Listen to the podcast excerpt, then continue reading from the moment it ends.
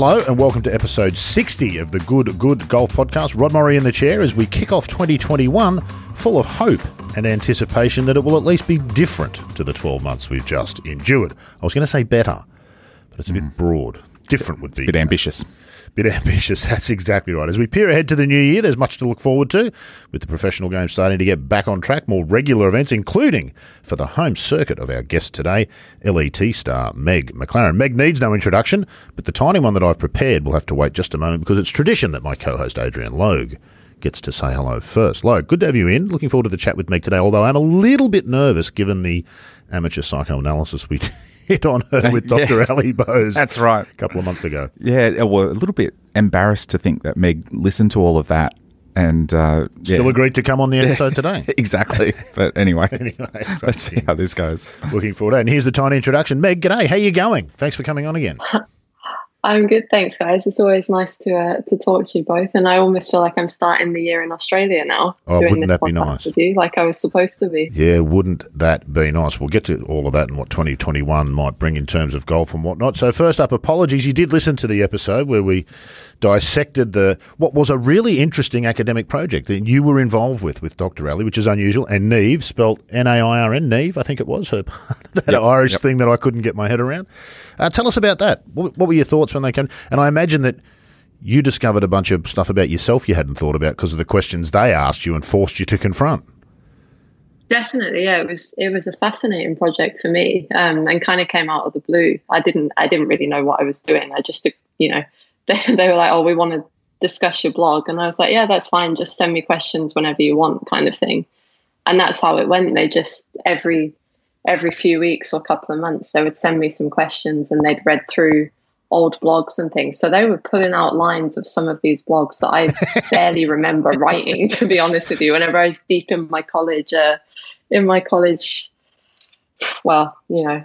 tournament golf and college life at the same time is probably even more stressful than life is now. So it was interesting, but it was quite cool to have people look at it from a completely different angle than I've obviously ever done before, because I just sit down and write and wonder if anybody cares, kind of thing. So well, it turns out they do, and that's a good thing as well. I asked Dr. Ali about this, but it's one of those never-ending and probably unanswerable questions, isn't it? Who does the writer write for, the writer or the reader? That's kind of what that starts to get you. Why am I doing this? And who owns the reaction to it? If people take your stuff the wrong way, is that your fault or theirs? Yeah, that's very true. And obviously I've been lucky that my reaction's been mainly positive when it comes to my blogs, but I've had the odd one that might have stirred things up a little bit, or something that's been taken not the way I intended to. So it makes you stop and think, hang on, even though I feel like I'm writing for myself, I have to be aware that if I'm putting it out there, it's open to interpretation from anybody. So I'm very lucky that Ali and Dr. Ali and Niamh both kind of understood the angle that I'm coming from whenever I write, and really kind of led me down a different part of my personality that I maybe haven't explored before, especially when I listen to that podcast that you guys did. You and I have talked about this both on podcasts and sort of separately, this side of yourself. You don't write just for the fun of it, do you? It's almost a need, isn't it? It's a bit like golf. It's a bit of an addiction. Exactly, yeah. There's the odd time where I think, gosh, I haven't written anything for a while, and I almost miss that. Whatever it is that it gives me, I have occasionally noticed myself missing it, which maybe I'm just more aware of that now because of part of this process that we're talking about. But other times there's just, especially in the midst of tournament golf, I think there's a lot of things going on in my head, and it helps me to write them down and realize that maybe it makes a little bit of sense after all. If I can put it into words, then it must mean something.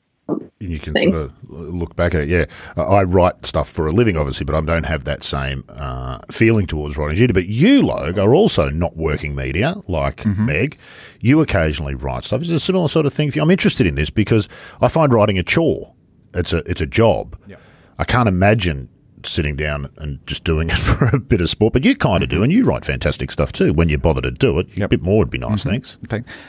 Well, yeah, I'm not an award-winning writer like yet, like Rod Morrie, who's just fresh off another couple of Australian Golf Media Awards. Hang on, we're peeking behind the curtain. We're recording this before Christmas, even though you're listening in the new year. That's right. Well, this will be the first people will have heard about it, and this is, the Good Good podcast actually won an award as well for an episode that I wasn't on. One of the two episodes Logue wasn't a part of last year won an award. Lovely. I just think that's worth mentioning. So, yeah, with writing, I think I made the comment in the podcast with Dr. Ali that I guess I have a similar mindset, at least at the start of the process, to what Meg does, where I've got the germ of an idea in my head. And to clarify it for myself, I like to start writing about it. And then it actually, if I'm really engaged with that process, it actually becomes something.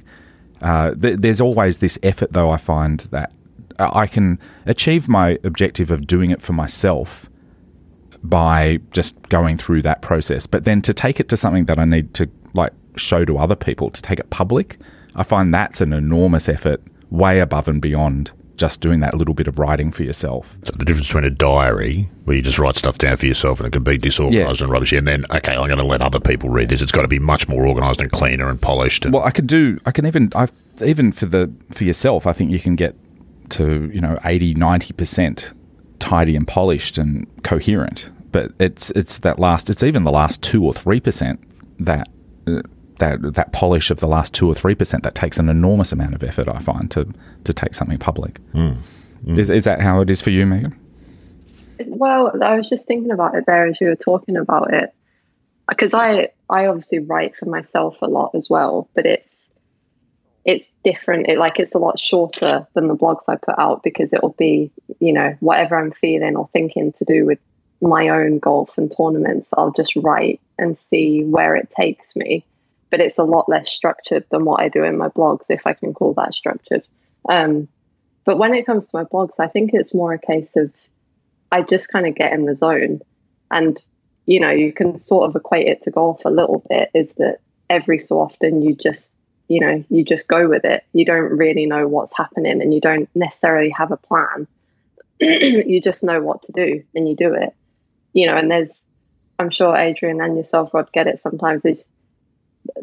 Sometimes a sentence just kind of forms itself, and you don't feel like you've done it, but you know that it's, it's good, or it conveys exactly what you want it to. And I suppose there's parallels in golf, and sometimes you just pull off the shot that you see.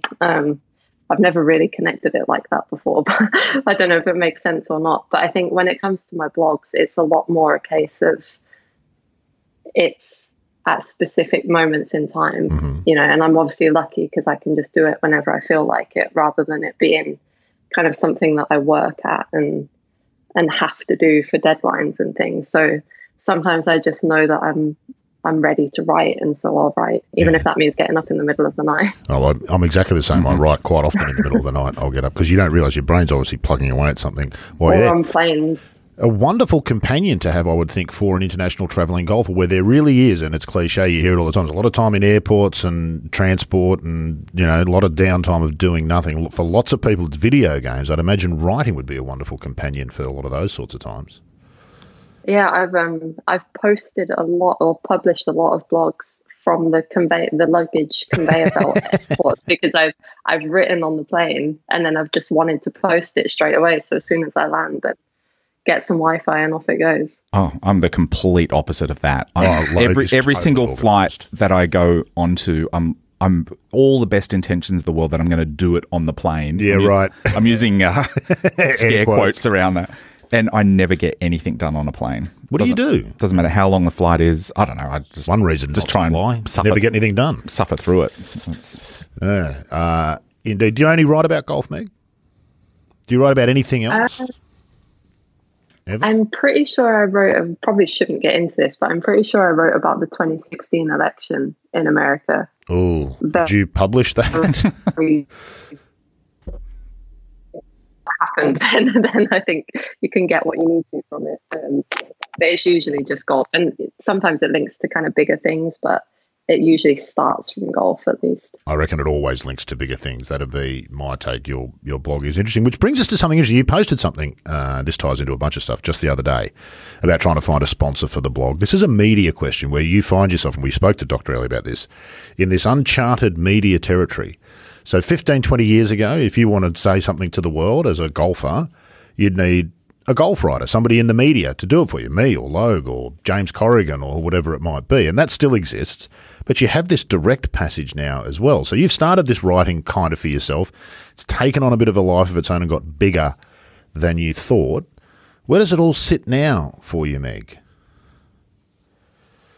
I would say it's much more a defining part of who I am than I ever expected it to be.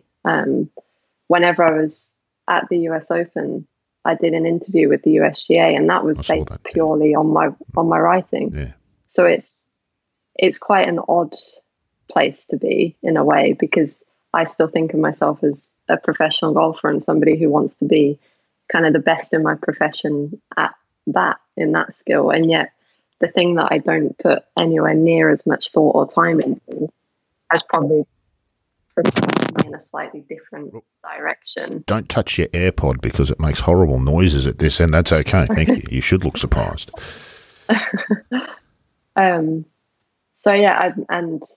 as you kind of are mentioning too, with the tweet that I put out, it's, I suppose it's something that I can use to help me in other areas as well, which I'm not sure I like doing, but I've maybe gained enough support that it's possibly something I can do. So we'll see if it goes anywhere. I actually think you sort of should do. I think Meg is giving something that people are taking pleasure and joy from, mm-hmm. and I think people would happily pay. What do you reckon, Logue? Yeah, I mean, as a minimum, if Meg had a Patreon, without even holding back content for Patreon members or something like that, I'm sure a lot of people would contribute a little bit, but, you know, every month or so to Meg's blog, because it's really worthwhile. It's worth paying for. It's this weird new direct-to-consumer media model, which I'm not sure will ever take over. It'll never be like the mainstream media model, but I do think there's something in it. And particularly for someone like yourself, Meg, I have a Patreon, which I promoted once and I never have again, because I'm uncomfortable with it because it's my job. That to me then feels like, but I've always been paid by an organisation to be a journo and to write stuff and do things in that way. So I have a very different relationship with the idea of Patreon, simply because of my history with, and I've always felt it's a bit like busking. You know, that it's not, you know, that's not my sort of place to do. But I think for what you do, I agree with Adrian. If you started a Patreon, I know I'd give you some money. You wouldn't be able to say, I'm going to make this much money out of it every year. But I reckon most people who read your blog go, you know what? I enjoyed that. That was worth paying some money for. Mm. So we'll talk more about it off air. That's probably not so much for the listeners, but I think that's interesting. But I think it puts you in such an interesting space. Is the writing overtaking the golf from outside, Meg? Not for you, obviously. But you, as you said, the USGA, it was a terrific piece they did. There was one on you, and there was another girl who's written a book, a novel of some sort. Yeah, that made me feel very dramatic. It's like suddenly walked into the room and, oh, that's different. But from outside, is that a danger? Does that bother you that people are starting? And we've talked about, you know, oh, she's the gender pay girl, which is a very narrow view of what it is that you write about. Yeah, I think that one's taking a lesser seat now, which I'm glad about, because as much as I want to kind of stand up for what's right, and I will always kind of be behind the equality movement and what I feel women's golf deserves, it's not been something that I've ever committed enough time and energy to feel comfortable kind of being defined by, I suppose. Whereas the writing is, I don't have a problem with people kind of using that as their kind of first thought of me, because it's, you know, it's a big compliment to me, I suppose. And because it's not something that I ever started off trying to do as a, you know, I want to be the best writer I can be. It's kind of just been like a bonus. So I still enjoy getting the comments that I get. And I still, you know, I still put blogs out there and think, God, what if nobody likes this? What if this just dies a painful death and I have to stop writing?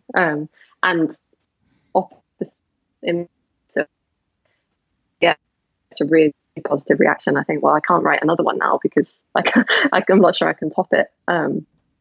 But I suppose in some ways it's nice to have something as well as the golf, because it gives me something else to kind of think about, and to know, you know, a lot of athletes struggle with the idea of being identified and defined by solely their sport, which is obviously a very unhealthy place to get yourself into. So it kind of gives me that without me having to think about it. And yet it's still tied to the golf. That's the beauty of it, isn't it? So it's not outside of golf, but it still feeds that addiction you have with the game, but in a way that's just off to the side enough to not be completely immersed in just the game. Which brings us neatly to, so the idea of having a sponsor and patrons and all those sorts of things, how's professional golf going? Been a really topsy-turvy, I hate the term, year. Must have been awkward, difficult. You've still got to fly around the world to play.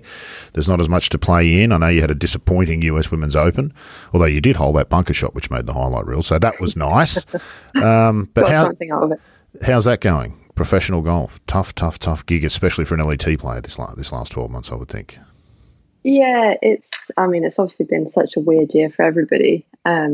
I have to say we did end up playing more than I thought we would, you know, whenever we were in kind of April, May time, and in the UK courses were closed for I think 3 or 4 months, and everything was being cancelled left, right and centre, and you just thought things aren't going to change enough for us to be able to play tournaments by the end of the year, you know. And we ended up, I played maybe 12 tournaments in the year, which is still kind of less than half a season, but at least it was something, and it gave me a purpose again, because I think like a lot of golfers and probably a lot of people in every profession, you don't lose your reason to get out of bed in the morning, but you lose kind of your why behind a lot of what you do.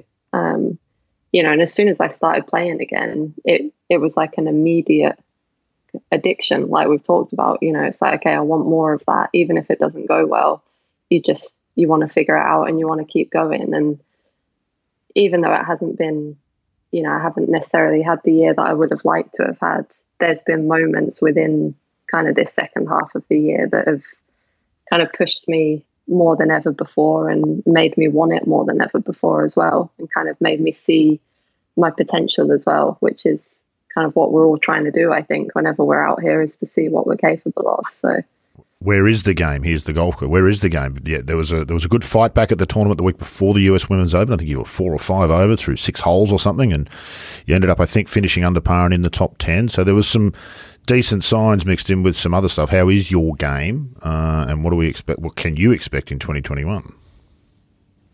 That's a good question. No, it's not.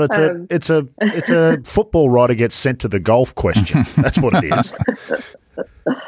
I mean, to be perfectly honest, I have no idea what to expect next year. But I do know my long game's gone up a level from where it's ever been before. And that's something that I kind of know internally and have my kind of own stats and everything to prove as well, which is something that gives me a lot of confidence. And even the US Open, you know, I obviously missed the cut by a few, but I played my last US Open and my only other US Open in 2017, which was my first year as a professional. And I'd been playing on the feeder tour in Europe that year, and doing quite well, and obviously qualified for the US Open, and was just like, you know, you get your keys to your Lexus at the airport and they're like, right, bring it back at the end of the week. And you get a player's gift from Tiffany's. And I just thought, well, this is the greatest thing on the planet, you know. And then I shot about 1 million. And just thought, God, I am so far out of my depth. It's scary. And this year I didn't feel like that. And it's obviously 3 years later, but I am so far ahead now of where I was then, that even though I might not have all the opportunities that I want to prove it, I kind of know that internally. So that's something that I can have as my bedrock, no matter where I'm playing or what I'm doing next year, which I think is as important as anything else. So as an outsider, I listen to that, and I think that's more important than the improvement in the long game. Yeah, I guess the self-belief, mm-hmm. You know, that's wherever it comes from for different players. Like winning obviously gives you something concrete that you don't get without winning. But if you've kind of been at one event one year and then back. You know, I played really well in Dubai, and it was a tournament I'd played the previous year and not done very well in. And just the kind of tangible difference in where I am as a golfer, I can see. And that's kind of more important than the results at this stage, I think. Yeah. They're not a dime a dozen, but really good golf swings and people who can hit the ball well, there's a lot more of those than really good golfers. It's only one part, and the other part is the intangible, and that's the stuff that you're talking about, I think. And part of that is learning your craft. You can't become a professional golfer overnight, or very few have that ability. There's much more to it than the golf. For a professional golfer, the truth is the course is actually the sanctuary.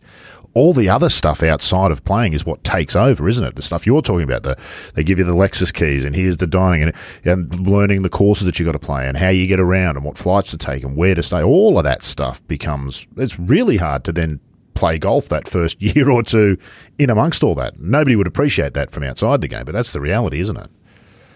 Definitely, yeah. And it's obviously a very fortunate lifestyle that we're in a lot of ways. But when it comes to where the results come from, like you said, you almost have to look at tournaments as on that Thursday, you're being set free in a way. You know, it's everything else should be gone, and you're there to enjoy what you're doing and to, you know, that's your stage, that's your platform and where you feel at home.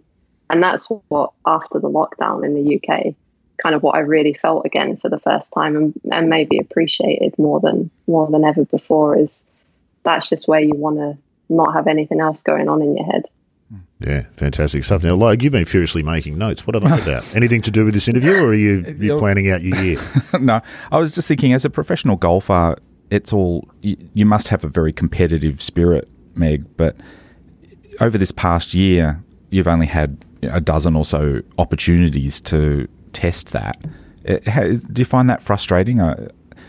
For me, I imagine you'd be wanting to measure yourself as often as possible against your competitors, and you haven't had the opportunity to do that. Definitely, yeah. And that's one of the things I've struggled with, I suppose, with not having got my LPGA card as well, is whenever I've managed to get myself into some of the majors, like I've qualified for Evian a couple of times and the Women's Open and the US Open this year, it's like I want so much to prove that I can, to myself, that I can compete with the best players in the world, because it's such a great opportunity to be there alongside them that, you know, you end up putting too much pressure on yourself rather than, like I was talking about before, just going out and enjoying the fact that you're there to do what you do. And I would love to have that kind of more regularly.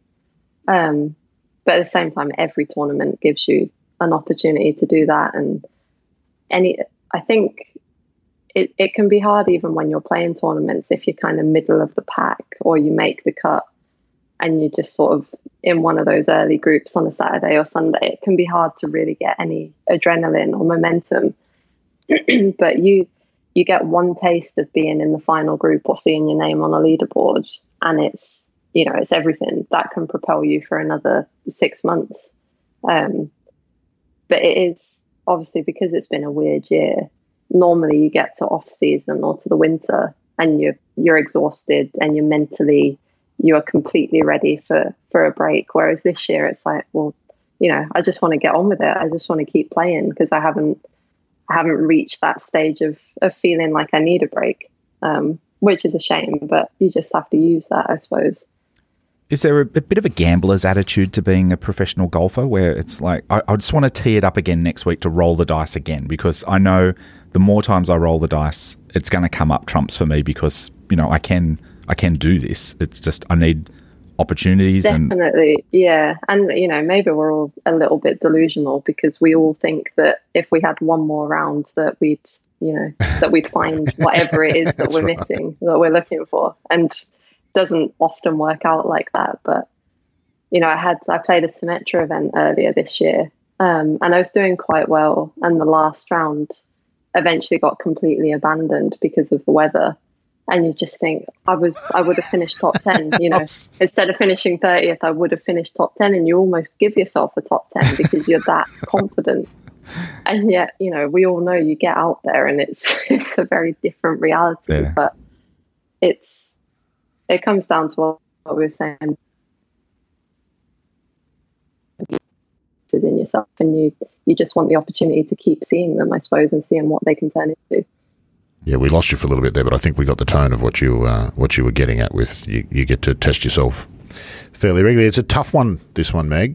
How do you mark 2020 for Meg Maclaren? What do you give yourself out of 10?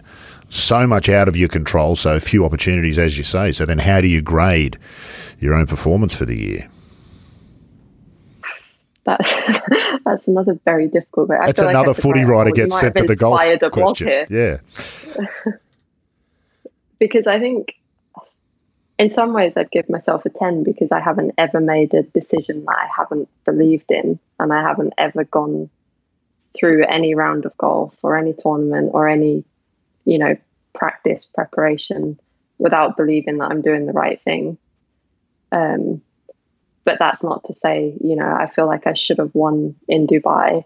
I feel like I could have got in a better position in quite a few tournaments. I feel like I could have comfortably made the cut in the US Open. But, you know, you could say that, I suppose, on any given day. And it's just trying to learn what you need to learn from them. But I suppose that's how I've come to look at it a bit more, is if you go out there every day with the right attitude, and you can't look back and say, I wish I'd done something different there, then you can't really be too hard on yourself, I suppose. Golf's a funny competitive sort of environment, isn't it? Because you spend the bulk of your time at the very top of the game not winning. I won't say losing, but not winning. The winning percentages in golf are terrifyingly low for people from other sports. I mean, if Roger Federer's winning percentage was the same as Tiger's, we never would have heard of him. I think Tiger's at about 18%, and he might be 10 or 15% ahead of the next best in that sense. You spend so much time not winning. So almost every week you have these questions, don't you, about what you could have done differently. That's kind of that's the golf journey, isn't it? Is that you exactly. So rarely get there. Yeah, and like we were saying before, you know, like I've won twice on the LET, and I know without doubt that I'm a better golfer now than when I won either of those tournaments, but I haven't won since then. So it's, you know, what do you mark yourself on there? You know, golf is a game of results at the end of the day, but like you're saying, if we only judged ourselves on our win percentage, then we'd all quit, you know, every week.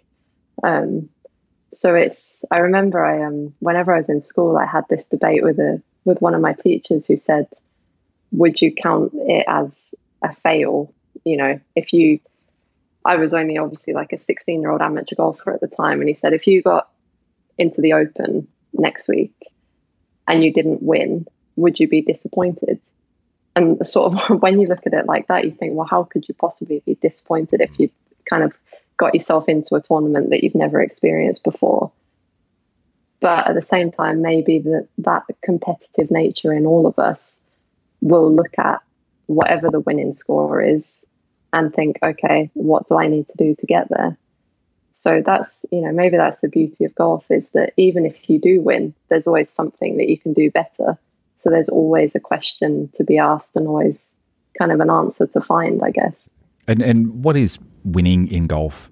Anyway, that's the question. Really, I mean, not to get too deep, but over 72 holes, when, you know, 280 shots or whatever, there's so little difference between in one shot. It's just ridiculous. But then somebody wins by two or three, and it's like, oh, that's a clear dominant victory. Crush the field. With all of the variables in, even one golf swing has so many variables in it, and then repeating that 280 times. Less so for Meg. Let's not mix up Meg's game. I know, still, but those tolerances in professional golf are insane. Yeah, and that's one of my pet hates in kind of what the media does, is if somebody has any kind of a lead going into the final round, they will claim that it's that player's to lose or to win. And that is so far from the truth. You know, you obviously can go out if you've got a 2-shot lead or something and play slightly differently, but, you know, you're always trying to hit the best shot possible.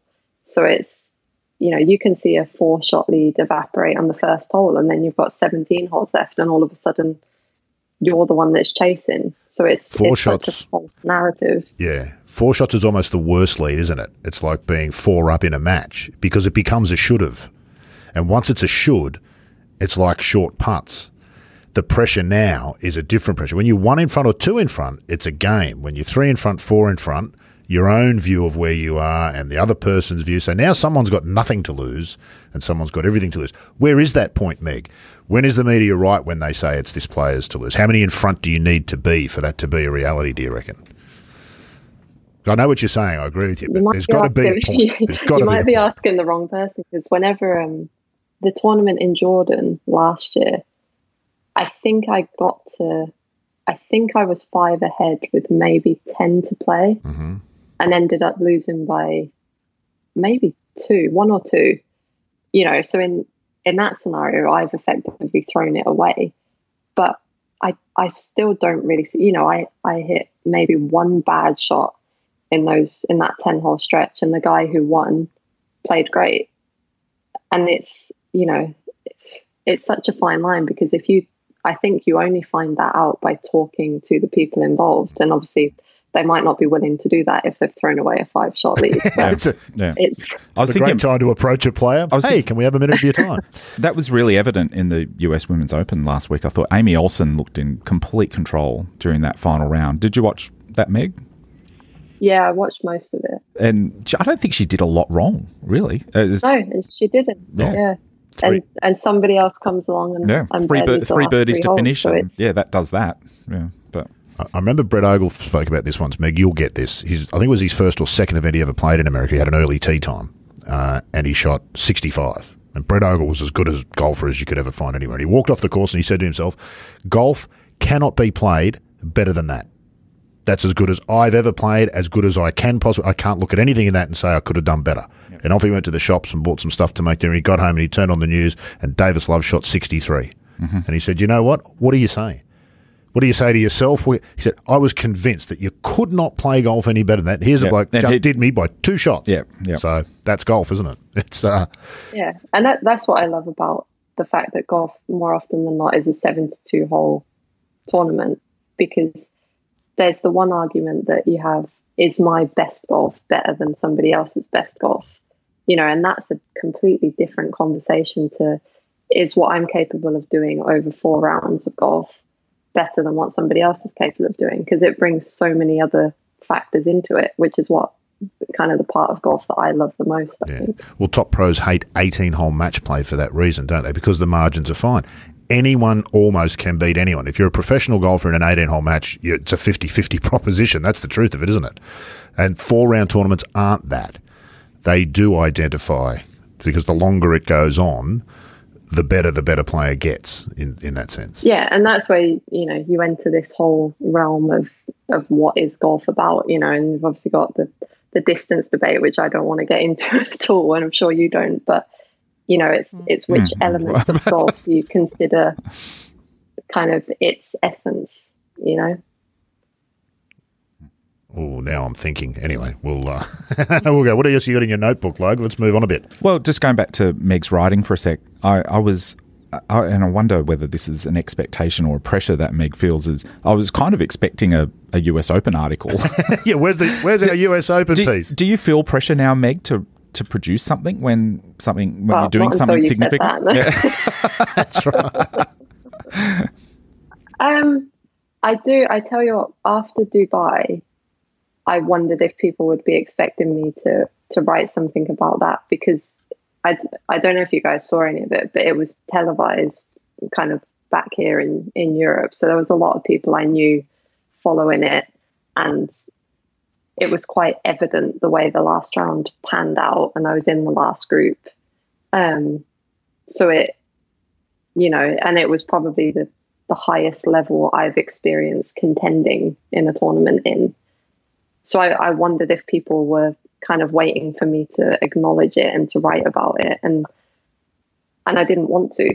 I didn't want to dwell on it. I kind of took what I needed to from it and was ready to move on. So it's pretty selfish. It is quite an odd It's all about you. I thought it was. Well, until I get a sponsor of it, I can do whatever I want. So. True, very true, very true. But no, it is. And that, sorry, Rob. No, you go. You finish. In all seriousness, it is something that I've thought about over the past year. Is I like house. It is completely my own kind of instrument to write when I want, what I want, kind of, you know, whatever I'm feeling. There's no pressure on me that I felt to write X amount of times a year. And as soon as you do that, I think I lose something, mm-hmm. you know, and that it's not necessarily something noticeable, but it is something. So it is a delicate kind of balance between what I'm using it for and maybe what it can be used for, I suppose. There's kind of a correlation to golf there, Meg, in that if you do it for a job, it doesn't matter whether you feel like doing it this week or not. You got to do it.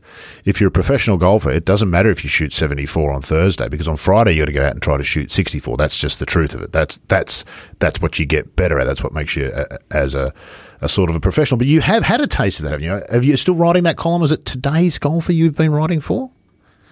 Yeah, Today's Golfer, and you know, they've been great to me, and it was great to get an opportunity to, you know, to be paid for my writing, basically. But again, it's a strange concept of, okay, this is your deadline. You know, it becomes a job. Exactly. But they've been very, very good to me and given me the freedom to write about whatever I want. So it's followed the lines on my blogs maybe a little bit more than I would have expected, or that I would have been worried about kind of going into it. But then maybe that's part of the reason I haven't written, or maybe I would have written more blogs if I hadn't been writing for them. Yeah. So it's, you know, it's all these kind of nuances that you don't know which way they're going to pan out. But I'm glad that I did it, because when I don't feel like writing, you know, like we're talking about golf, you're going to get better at something the more you do it, hopefully. So I think it is good for me to almost be forced into doing it if I don't necessarily feel like it. Well, listeners, Happy New Year. I hope you're enjoying our chat with Meg. I know I always do. And even though we actually did record this interview before Christmas, there is still plenty of great stuff to chew on. We'll get back to Meg in just a moment. But before that, I wanted to remind you all that just being a Talk and Golf or good listener has rewards beyond just the thoughtful chat and witty banter. Now, most of you will be familiar with our sponsor, the Golf Society, but what you might not have realised is that as a listener, you get access to a special code which gets you 20% off all purchases in their store. Now, when you consider the range and brands that the Golf Society deals in, you'll no doubt agree that that is a terrific offer. Ralph Lauren, Travis Mathew, Pete Miller, G4, Puma and Under Armour shoes, the best gear from the best brands, and 20% off just for being a listener. Head to thegolfsociety.com.au. The link is in the show notes, of course. Browse the range, and when you've made your selection, just use the code TG at checkout and watch the total tumble. Try saying that 5 times fast. That's Talking Golf and the Golf Society, getting your 2021 off to a great start. Now, back to Meg Maclaren. Have you got women worth watching on your notebook there? I do. I was going to ask about that. I thought it was, you know, an excellent initiative. I mean, you always like to see something to move forward this issue, and even if it is a bit clumsy, and I guess that hashtag was a bit clumsy. Just for background, this is the USGA's Women Worth Watching hashtag. Well, the whole campaign that was launched, US Women's Open. Was, yeah, and a lot of excellent content there was too. I agree. I thought it was, I thought it was an excellent effort, and I wonder. I mean, there's more of a meta discussion, I think, around this, which I'm interested in Meg's opinion on. That everybody felt really compelled to judge that campaign, not so much to actually engage with the subject of the campaign. There was this obsession with judging the quality of the campaign, and is it condescending? Is it good? Is it bad? Like, can we just get over that and actually engage with the content of the campaign? Is it? Are you worth watching, Meg? Well, the bunker shot was. I'm not sure. We didn't see much of the rest of it, so you're okay. Exactly. What do you think of it? The Women Worth Watching campaign? Because Logue's right. There was we know that this is what happens on Twitter and Facebook and social media, is that people judge everything. It doesn't matter what you do. Someone will find a reason why it's a flawed notion. What was your take? You are the product that the USGA is promoting, women worth watching. I think it was a good initiative. You know, maybe not executed as well as it could have been, but that's the whole argument, is it doesn't need to be executed to any kind of level, or is it just enough that they're doing it? It makes me think of the, you know, when the charity events happened over the summer and it all kind of kicked off because people were commenting on the fact that there was no woman involved, and, you know, should it matter when it's a charity event and it's for the greater good? And I think the point that gets missed a little bit is that, kind of how I feel about it anyway, is that hopefully one day these things will just happen without there needing to be an initiative or it needing to be as a token gesture, you know, to fill a quota or whatever it might be. But until we get to that level, then you do need initiatives, and maybe you do need the odd token gesture just to kind of create a space and an environment where it inspires other people and it influences other people and it makes other people aware that, you know, that there is opportunity out there, and it's not equal right now. I'll give you a minute to think about this, Logue. Question for you. Are the questions in that sense about all these issues more important than the answers? Is it more important that we be thinking about it than we come up with definitive answers about whether the campaign's clumsy or good? Or is it just the fact that you think and talk about it more important? Yeah, it's a topic worth discussing every opportunity it comes about, and there is a danger, I think, to get into this meta level discussion. What is meta? What do you mean by meta? Like, it's, you know, not talking about the topic, but talking about the topic. Oh, I see. But it's that thing of like, oh no, you're supporting it wrong. You're supporting women's golf wrong, right? Like that. But, you know, just I think at this point, just any support of women's golf is helpful. It moves things in the right direction. So I do find that. That judgment of like, oh no, you're supporting it wrong, is an odd sort of way for the discussion to always veer away. It always veers away into that. Yeah. It's an interesting observation. Meg, what do you reckon? Questions more important than the answers? Because there is no definitive answer, obviously. It'll be a different answer for everybody. What's the right and wrong outcomes for all this stuff? I think that's where I've maybe, I don't know if I did it consciously or not, but I've maybe stepped back a little bit from kind of putting myself out there on Twitter with this issue of kind of respect of women's golf. And it's partly because there are more people actively doing it now, so I feel less of a need to do it. But it's also because I feel like I've asked the questions kind of as much as I can. And obviously I could do more, we could all do more, but it's the same questions now for me. So unless I have a specific answer that I feel comfortable, you know, is worth supporting or sharing or know how to go about implementing, then I don't see the need to keep asking the question when my particular audience anyway already knows that question exists. That's kind of how I feel about it. And I think that those questions do have to come to a larger audience now, which is why I think things like the woman worth watching and things like us just talking about it are still worth doing, because it's not, to kind of the general golfing public, it's still not something that's as kind of has been made as aware of as it can be. But we have moved on a little bit as well, I think. So during the US Women's Open, I wrote about this and got quite a bit of reaction to this column. So on the Friday, there was bad weather predicted. They moved the tee times up, but they didn't move the TV coverage times up. So people turned on the TV expecting to watch the US Women's Open, and they got the PGA Tour sort of exhibition event, the QBE Shootout, and there was a bit of argy-bargy about that. Rightfully so, I thought. It would be unthinkable that same scenario would happen to the US Men's Open. Unthinkable. So, of course, the first thing that people say is you don't understand the business realities. There's a TV contract in place there that has to be fulfilled.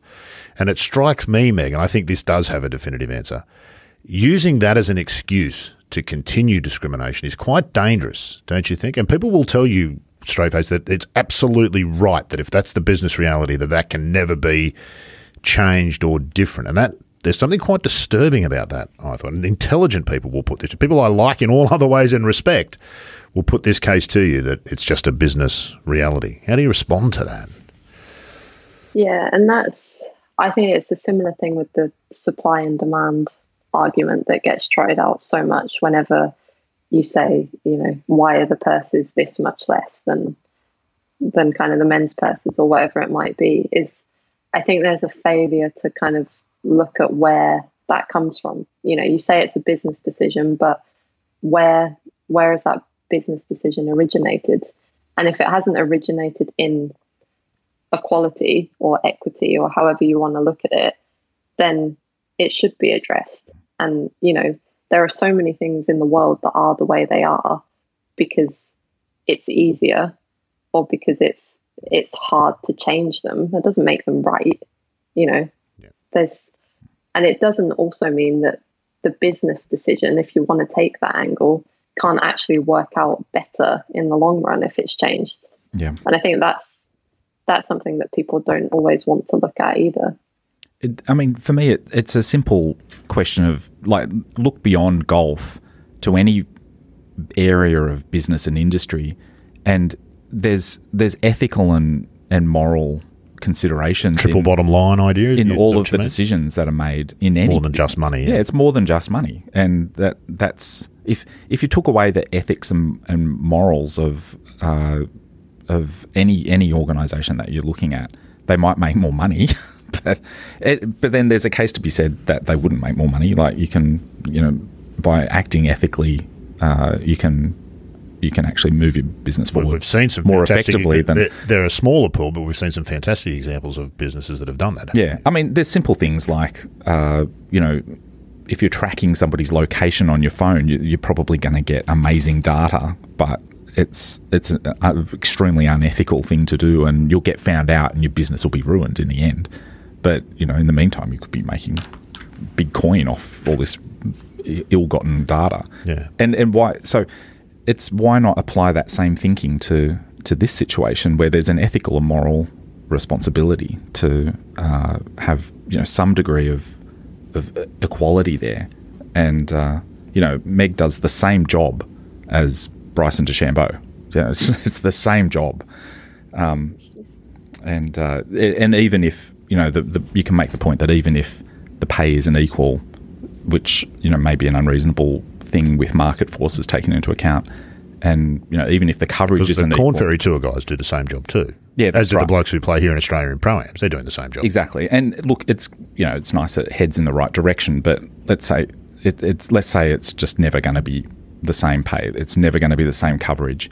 The fact is, it's ridiculously low at the moment. And indefensibly low, like the Beth Ann Nichols stat that she produced of 4%. That was actually the USGA produced that. That was part of that Women Worth Watching campaign. Actually, I mean, that's indefensibly low. It doesn't. It takes out all question of like, oh, you know, it's getting there or anything. No, it's just not even close. Is it moving painfully slowly in the right direction, Meg? If we believe that's the right direction, are we moving in the right direction? I think we are, because I think even though we've talked about the problems with just talking about the issue rather than having answers to the issue, the fact that we are talking about it is a step, quite a few steps ahead of where we were, you know, however many years ago. But I think it's funny because this might not be something that a lot of male golf fans or even professional golfers realize, that I actually think a lot of female professional golfers don't necessarily think that equal pay should be a thing whenever it comes to golf, professional golf. You know, they don't necessarily believe that that's where we should all end up, but it's the gap that's the problem, you know. And when the gap is that much, there must be something wrong with how everything has been kind of brought about. There's a systemic problem, isn't there?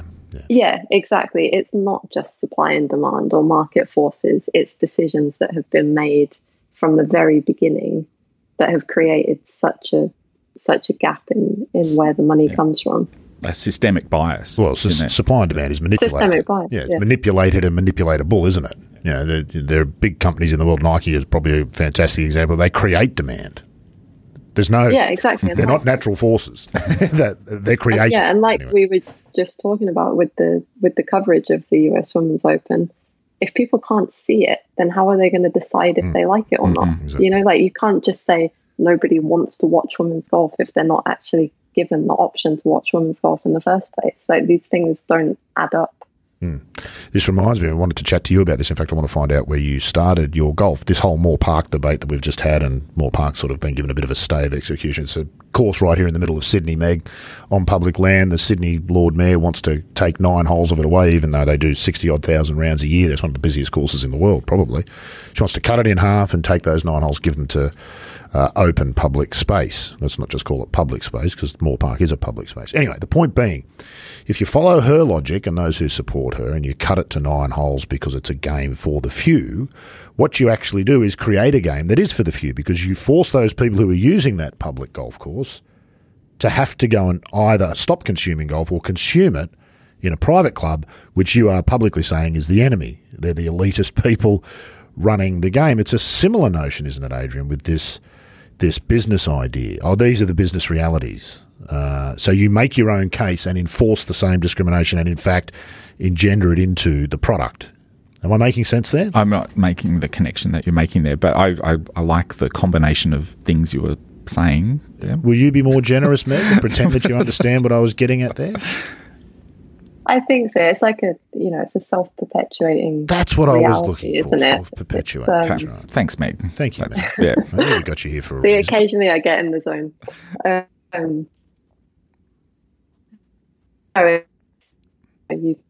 You create this idea that something is the way that it is, and so you do things that make it more like that. Yeah. And taking a public course and effectively making people go private doesn't add up either. It doesn't. You're taking away something that it is to fit the narrative of what you think it is. Well, actually, Meg, if you're Jenna Price, who wrote a column for the Sydney Morning Herald, you'll make the case that cutting the course in half will in fact increase demand and profitability, because there's less of the product, so you'll increase the demand for what's left, and then it'll be more profitable. And Jenna Price is an intelligent woman who writes intelligently about lots of stuff, but that was just a staggering. And a lot of stuff I'm probably inclined to agree with. I'm probably I think I've read some of her stuff before and quite enjoy it. Much more aligned with the Clover Moores and Jenna Prices of the world on most things. Yeah, clearly golf is one of them. Yeah, yeah. So interesting stuff there, which brings me neatly to I wanted to ask you, Meg, where did you start? What role does public golf play? I think this is important for golfers at every level. Where did you start playing golf? Was it at the snooty elite club that you're a member of now, or was it somewhere else? I'll give Wellingborough a shout out here and say they're not that at all. Well, but they let Tate in, so there you go. They can't be too snooty, can they? Oh, woven, yeah. But no, I started at a public course, and this is something I feel quite strongly about, because did you see, when the LET produced the video for their new branding and stuff? Mm-hmm. And there was earlier in the summer, and there was quite a lot of footage of kind of a lot of the golfers as youngsters. Mm-hmm. You're playing in a football jersey, I think. Exactly. There's one of me in full Newcastle kit, like head to toe. And that was at Wexham Park, which is where I grew up playing. And they gave me the freedom to do basically whatever I wanted. And it was the same with every kid in the place. They had 9 holes. They had two 9-hole courses and one 18-hole course. And you could just turn up, pay, whatever, like £2 probably or something, and just do whatever you wanted. And, golf has possibly two extremes of, the complete opposite of that, where you have to wear a shirt and tie in the clubhouse still, and, you can't change your shoes in the car park. But it needs the other end of it as well, because I'm not sure I would have carried on playing golf if I hadn't had the freedom to just go and run around and wear what I wanted to, and just be completely comfortable being myself, figuring out a game that I ended up loving. Not to be too ridiculous about it, but isn't there something important there about women? Had you not had golf, what would you do for a living? Do you have the opportunities to be your own business entity, which you are now, and all of those other things, which I think Jenna Price and Clove Moore would agree are positives for a young woman to have attainable as a professional golfer? There's a lot of stuff wrapped up in that when you take opportunity away, even if it's for golf where there's other opportunities exist which might be more expensive or further down the road, but if you take that away, who knows what you miss out on? It's exactly, if there wasn't the public golf, what would Meg be doing? Would we be exposed to your writing? Is the world a better place if that happens? I don't think so. I think there's something in that that's bigger than just golf. Definitely, yeah. It's, you know, I think sport in general, especially for kids, you know, there's maybe a different argument for once you get to a certain age, or, but then you've got, you know, people coming into a sport at any age should have the freedom to just see if they like it without, you know, without all the other stuff, because anybody who, I guess, enjoys sport at any level will, I guess, appreciate that it opens so many more doors than just sport. And that doesn't have to be physical things, you know, as, you know, like with golf, obviously you've got decision making and you've got kind of the resilience that you need and attitude and all the rest of it. But it's also the, you know, the actual other opportunities that it can generate, like the people that you meet out there and kind of the careers that you might fall into because of somebody that you meet while playing golf. And if you make people pay big money to do that whenever they haven't really had a chance to figure out if they like it or not, you take away a lot of other things. Mm. Yeah, well said. Golf is one of the cheapest sports for junior level and participation. Bang for buck as well, just cost versus time and all that sort of stuff and what it gives you. There's a real – this is a part of the problem. We're somewhat evangelical as golfers because we understand, we get it. But if you're a non-golfer, it all just sounds like nonsense. And I understand that. If you didn't play golf, you'd think everything you just said is just nonsense. That's what you would think, and I can understand why. So golf's message needs to be better. I always come back to this notion that golf's single biggest issue is its image amongst non-golfers. If that image was different, I think in Scotland it's different, Meg. You would have played a lot in Scotland. We've certainly been there plenty of times. Golf in Scotland isn't over there. Golf is part of just about every town because the courses tend to be in the middle of town. It's not behind fences, and it's not the way we experience golf here in Australia for the most part, or even in England, and certainly in America. If it was, I think, well, I can't imagine you have these discussions as much in a place like Scotland because golf's just part of the fabric of what you grew up with. And that's where, I guess, a big argument for public golf courses would come in, because that has to be the biggest, you know, the biggest way of changing its image is to get more people who aren't interested in golf. And if they don't have to pay millions to do that, then you're going to start to see a shift. But, you know, every sport to somebody who doesn't play it or enjoy it as a fan probably looks alien. You know, if you actually take what it is, you think, well, that doesn't make any sense. Let's run from here to there. Really? Exactly. There's something I'd encourage golfers to do, I think. Like, we don't all get the opportunity to do this very often unless you're playing a lot of public golf. But when you see a non-golfer walking across a golf course, the default reaction is to, like, roll your eyes and then wait for them to go, or wait for them to get out of the way. Don't they understand? Don't they? Yeah, well, that's right in my landing zone. Imagine, though, how much better golf would be viewed if the default reaction when that occurred was to invite the person to walk along with you for a hole or two. Hey, look at him. Like, let's just change this over so that... about this. Yes, I have, yeah. So somebody's walking along, they're just wandering along. He doesn't speak till he's thought. Don't worry about that. And invite them to walk with you, like just, you know, a few steps behind, and, you know, offer them a ball and a club and let them have a hit as well. Like, and there is teeth gnashing on, going on in the world of golf going, notion, like you would like, believe. Just like hit one shot, see what they think. Engage them in a bit of conversation. Imagine how differently golf would be viewed, and if they're not following you in the same direction, like if they need to veer off somewhere, hand them off to another group. Like, there's nowhere safer to stand on a golf course than sort of with a group. Yeah. Like, it's a pretty safe spot. Mm. So if somebody is sort of just wandering aimlessly around, how much better would it be if you just invited them into your bubble? Exactly. Yeah. And then hand them off to the next bubble if they're going in a different direction. What do you reckon, Meg? I reckon there's, like your tea party idea, there really is something to that. Thank you for a complete change of... Thank you for plugging that too. Notion, isn't it? Just, it flips it on its head. It does, yeah. And I suppose you look at something like football being played in a park, it would seem a lot more acceptable for that to happen. You know, if there's some straggling kids, you could quite easily invite them to play if they were just in the park with you. Kick them the ball and have them kick it back, and now you've got an interaction going, Yeah. Exactly, whereas golf has never, I don't think, ever really looked at itself like that. What about the ineptitude that will obviously be on display? Like, will that not put some people off? Can you imagine being a non-golfer and having to walk a hole with me? I think they'd be impressed that you're just getting the ball airborne. Right. They'd look at him having a go. Oh, isn't it lovely? Yeah. I should just mention a little shout out to Scott Warren, who's probably listening, but mentioned to me that this is something that he does. He's a member at New South Wales Golf Club, one of the world-class golf course in Sydney here.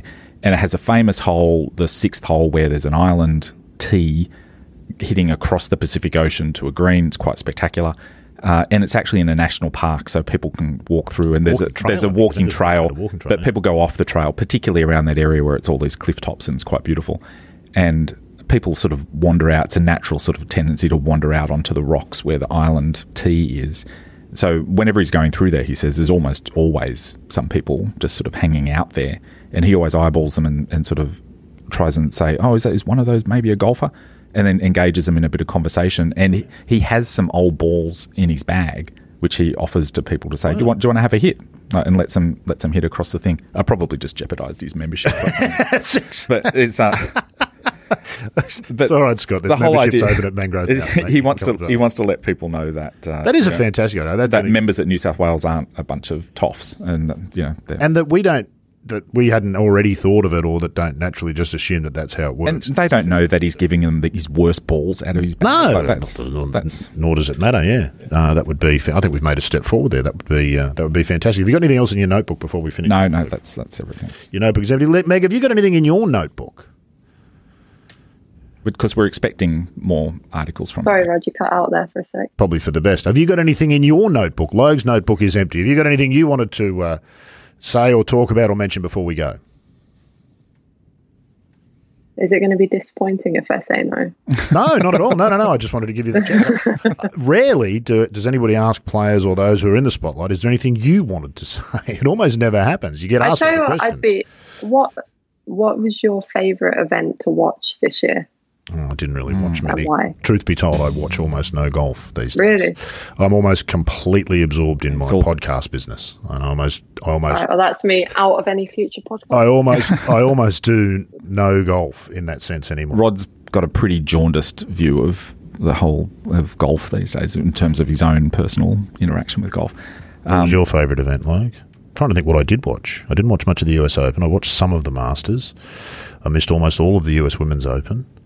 Yeah, I did enjoy last week. I'm going to say it's recent, maybe a bit of recency bias, but I did enjoy last week watching the US Open.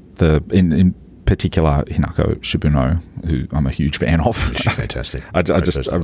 She played terrible on the week, or didn't play terrible, but damning, wasn't it? Well, she kind of coming from a six marker from pinball. No, she kind of did play pretty terrible, after she'd put herself in position. But I still found her incredibly engaging to watch, and it was a really quite exciting tournament. So maybe a bit of recency bias, but yeah, I thought that event was fantastic. Maclaren, you watch and play. I'm sure you watched some, and I'm sure you played. So, what was your favourite to watch, and what was your favourite to play? I don't know. You're not supposed to turn it back round on me. You're going to wander. You wander into our world, and you play by our rules. That's how it works. I do. I enjoy watching golf on courses that I've played. That makes quite a big difference to me. So obviously, the US Women's Open is different because obviously I was part of it as well. But I still, some people don't want anything to do with a tournament after they've missed a cut or whatever it might be. But I find it intriguing and fascinating watching how people deal with the combination of kind of the nerves and the adrenaline on a course that I already kind of know a little bit of its intricacies and stuff. So that was also why I enjoyed watching the Scottish Open, I think, earlier this year at Renaissance, because we played a tour event there as well. So that I don't know if other people find that as well, kind of as fans, if you've played a course or if that's more of a professionals might be one of the great appeals of being a golf fan is that a lot of the time you have, or at least have the opportunity, you can go and play the old course. So to watch golf at the old course if you've played there is a very special sort of thing. Yeah, no, absolutely, that's everyone. I think it's the same reason why commentators who have been or are players kind of tend to do a good job at bringing something different to the commentary. Yeah, indeed. So did you give us an answer there? Or did you just waffle through it? I tried to skirt around. You have. What was your favourite event to play? And it might be based on performance alone or the course or something, or you learnt something. Probably Dubai for those reasons. Being in the final group with kind of two top players, and obviously you have the added element in Dubai of it being in the middle of the night, which is unusual and quite cool. Because the first time I played that tournament, it was a bit weird, to be honest. You know, you're trying to deal with the light as it's changing and losing the ball flight a little bit. But this year, I think partly because we'd obviously not had golf for a while, you kind of just appreciated any golf, kind of how surreal that place is. You know, you're watching your ball fly against the backdrop of, you know, all these skyscrapers and all lit up and everything, and it's just like, wow, you know, this is what I get to do for a living, which is something else altogether. It's a lot to digest, isn't it? Because it's also part of a society and a culture in Dubai where you have your own moral questions about the way that it's run and the way things work there, and here you are being part of all, and you feel the same as a tourist. You go to places where you have those same questions, and then you realise that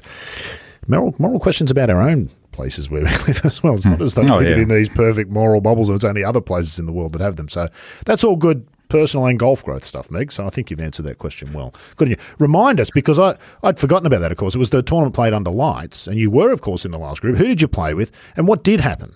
I know you didn't want to dwell on it, but now you have to. There we go. This is the blog that I didn't want to write.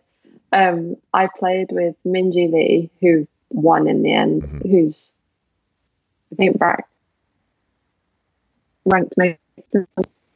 Well, we lost you for a bit there. Caroline Hedwall, who's... Oh. Did you get the Minjee Lee bit? No. So Minjee Lee, you said Minjee Lee is... Okay, I think you were going to say a horrible person who you can't... Is that what you were going to say? You can't stand her and you'd like to have a fist fight with her? Is that what the... No? You have to get your editing work into fruition there. So I think she's ranked maybe 8th in the world, you know, and has won quite a few tournaments on the LPGA, obviously. And then Caroline Hedwall I played with as well, who's been in a lot of Solheims and won a lot of tournaments in Europe. And Lydia Ko was up there in contention as well. You know, and quite a few of the Celine Boutier, I think, lost in the playoff as well. So there was a lot of Solheim players on both sides. And to be in the final group in that situation... So I think I was one behind Caroline Hedwall starting the last round. And I think I was tied for the lead maybe a couple of times throughout the round. I think I missed maybe 4 or 5 putts under 4 foot and ended up missing the playoff by 2. So obviously in my head, that's me throwing away a very, very good chance to win. I did all of the hard stuff and kind of messed up what would normally be the easier stuff. But to know that every part of my game is kind of capable of winning a tournament alongside players like that who have a lot of experience in those situations. And the only thing that really stopped me was something that I know would 99% of the time be significantly better than that is probably the biggest learning curve I've had all year, to be perfectly honest, even though it didn't end the way I wanted it to. I was going to say, Meg, that is the one part of golf you can't practice, isn't it? Is how you react in any given situation. And that one in particular where that's it. This is what you've worked for. You're at the pointy end with the big guys. These are the people you've watched on TV. These are the players that the cameras are on. You can't practice that. You can't know how you're going to feel or what you'll need to do better next time until you do it this time. So it's hugely important. It's one of those things that you hate as a young golfer, to be told experience counts and, you know, you can't force things too quickly. You know, you can't, I mean, some people win the first major that they ever play. And, you know, there are those people out there, but in general, you can't put that kind of pressure on yourselves to perform at kind of the highest level that you keep getting thrown into, I suppose. And you don't want to hear that as a young golfer. You want to think that you're good enough and that you're ready and you can handle all of it. But the reality is you don't know until it happens to you. So more than good enough or not good enough though, Meg, did you belong? Do you belong there? I did. That's the question. Yeah. And if that's the answer, then there you go. That's you know what the outcome's going to be eventually. So bring on 2021 and more final groups on Sunday. But not in the middle of the night in Dubai, over here in Australia where we can come and watch because, I don't watch on TV anymore. I'd have to come out and actually watch at the course. Have you set goals for yourself in 2021, Meg, just quickly? Not yet, no. To be honest, I don't even know which side of the Atlantic I'm going to be playing on yet. So it's I tried to move away from kind of outcome goals a little bit and to, to do the boring focus on the process thing. Yep. But there's still things you want to tick off and places that you want to get to. So I'll do what I need to do over the winter and then see where that takes me. Just get more starts than 2020. Yeah. I think that's play more tournament golf. They can be a bit limiting goals, can't they, Meg? You've got to be a bit careful with it. Not in as much as, I want to be the world number one. That's a goal. It's not sort of limiting in that sense, but it draws your focus somewhere where it may not necessarily need to be for you to actually improve. It points you in directions that you might be missing other stuff if you do that. So you got to be a bit careful with goals, I think. That's been the upshot for all that. So I'd agree with that. Yeah, fabulous stuff. Well, hopefully we get to see you. It doesn't look – well, we're certainly not going to have any early year events down here in Australia for the LET, but hopefully we do get to see you before 2021's over. Who knows what might happen at the back end of the year. And if not, we absolutely look forward to welcoming all the LET and all PGA players back in 2022. But it's been fantastic of you to take some time to chat to us today, Meg. Really enjoyed it as always. Yeah, always enjoy it, guys. Thank you for having me on. Literally the least we could do, Logue, and we're always up to the least we can do, isn't it? Yep, indeed. We are. Yep. Thank you, Logue. Great start to 2021, I think, for the podcast and lots of good stuff to look forward to. So thanks to Meg for doing that and thank you for coming in as well. Absolutely. Thanks very much, Rod. Episode 60 of the Good Golf Podcast, episode 1 of the 2021 season in the books. We look forward to your company when we do it all again next week here on the Good Golf Podcast.